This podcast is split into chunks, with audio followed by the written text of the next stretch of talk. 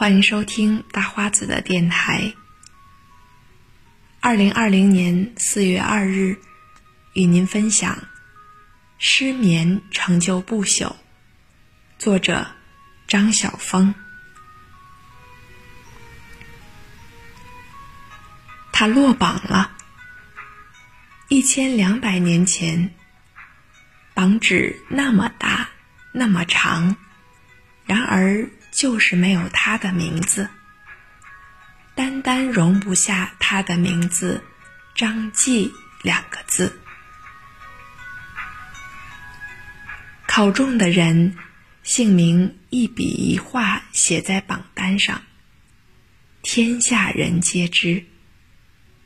奇怪的是，在他的感觉里，考不上才是天下人皆知。这件事。令他羞愧沮丧，离开京城吧。议好了假，他踏上小舟。本来预期的情节不是这样的。本来也许有插花游街、马蹄轻疾的风流，有衣锦还乡、袍户加身的荣耀。然而，寒窗十年，虽有他的悬梁刺股、琼林宴上，却并没有他的一角席次。船行似风，江风如火，在岸上举着冷冷的绝艳。这天黄昏，船来到了苏州，但这美丽的古城对张继而言，也无非是另一个触动愁情的地方。如果说白天有什么该做的事，对一个读书人而言，就是读书吧。夜晚呢？夜晚该睡觉，以便养足精神，第二天再读。然而，今夜是一个忧伤的夜晚。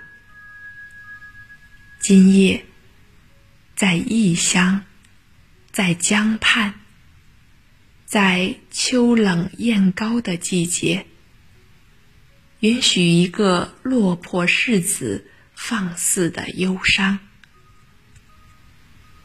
江水可以无限度的收纳古往今来一切不顺遂之人的泪水。这样的夜晚，残酷的坐着，亲自听自己的心正在被什么东西吞噬着。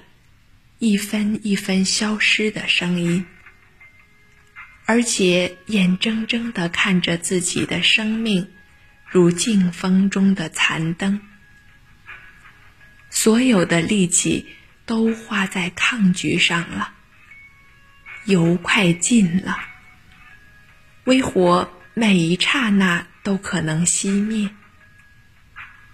然而，可恨的是。终其一生，他都不曾华美灿烂过啊！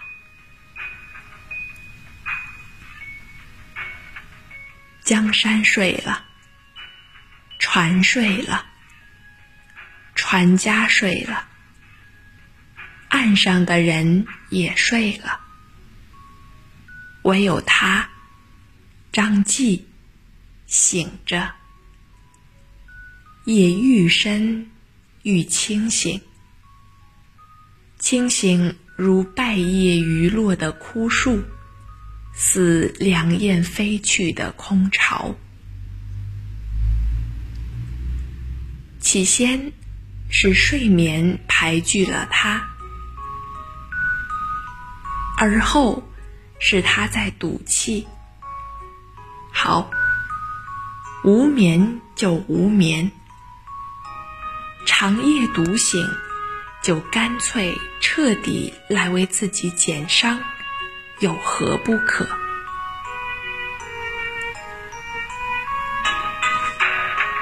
月亮西斜了，一副意兴阑珊的样子。有鸟啼，粗嘎嘶鸦，是乌鸦。那月亮被它一声声叫得更暗淡了。江岸上，相已霜结了千草；夜空里。星子一如清霜，一粒粒零落凄绝。在须角，在眉梢，他感觉似乎也森然生凉。那阴阴不怀好意的凉气呀，正等待凝成早秋的霜花。来贴缀他惨淡少年的容颜。江上渔火三两，他们在干什么？在捕鱼吧，或者虾。他们也会有撒空网的时候吗？是路艰辛啊。即使潇洒的捕鱼人，也不免投身在风波里吧。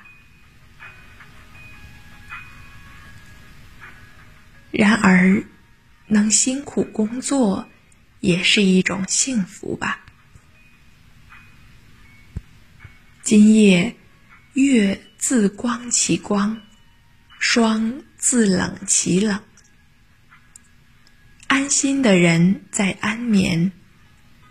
工作的人去工作，只有我张继，是天不管地不收的一个，是既没有权利去工作，也没有福气去睡眠的一个。钟声响了，这奇怪的深夜的寒山寺钟声。一般寺庙都是暮鼓晨钟，寒山寺庙敲夜半钟，用以警示。钟声贴着水面传来，在别人，那声音只是睡梦中模糊的衬底音乐，在他。却一记一记都撞击在心坎上，正中要害。钟声那么美丽，但钟自己到底是痛还是不痛呢？既然无眠，他推枕而起，摸黑写下。枫桥夜泊四字，然后就把其余二十八个字照抄下来。我说照抄，是因为那二十八个字在他心底已像白墙上的黑字一样分明凸显。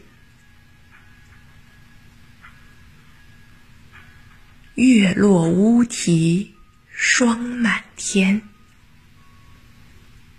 江枫渔火对愁眠。姑苏城外寒山寺，夜半钟声到客船。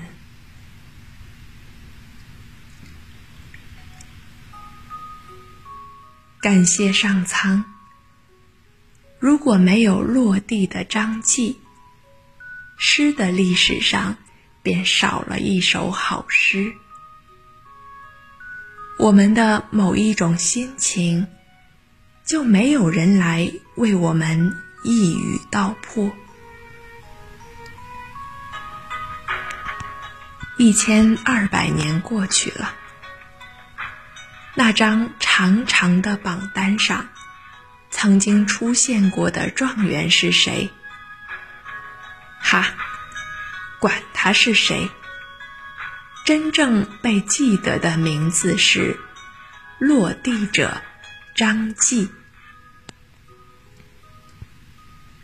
有人会记得那一届状元披红游街的盛景吗？不，我们只记得秋夜的客船上那个失意的人，以及他那场不朽的失眠。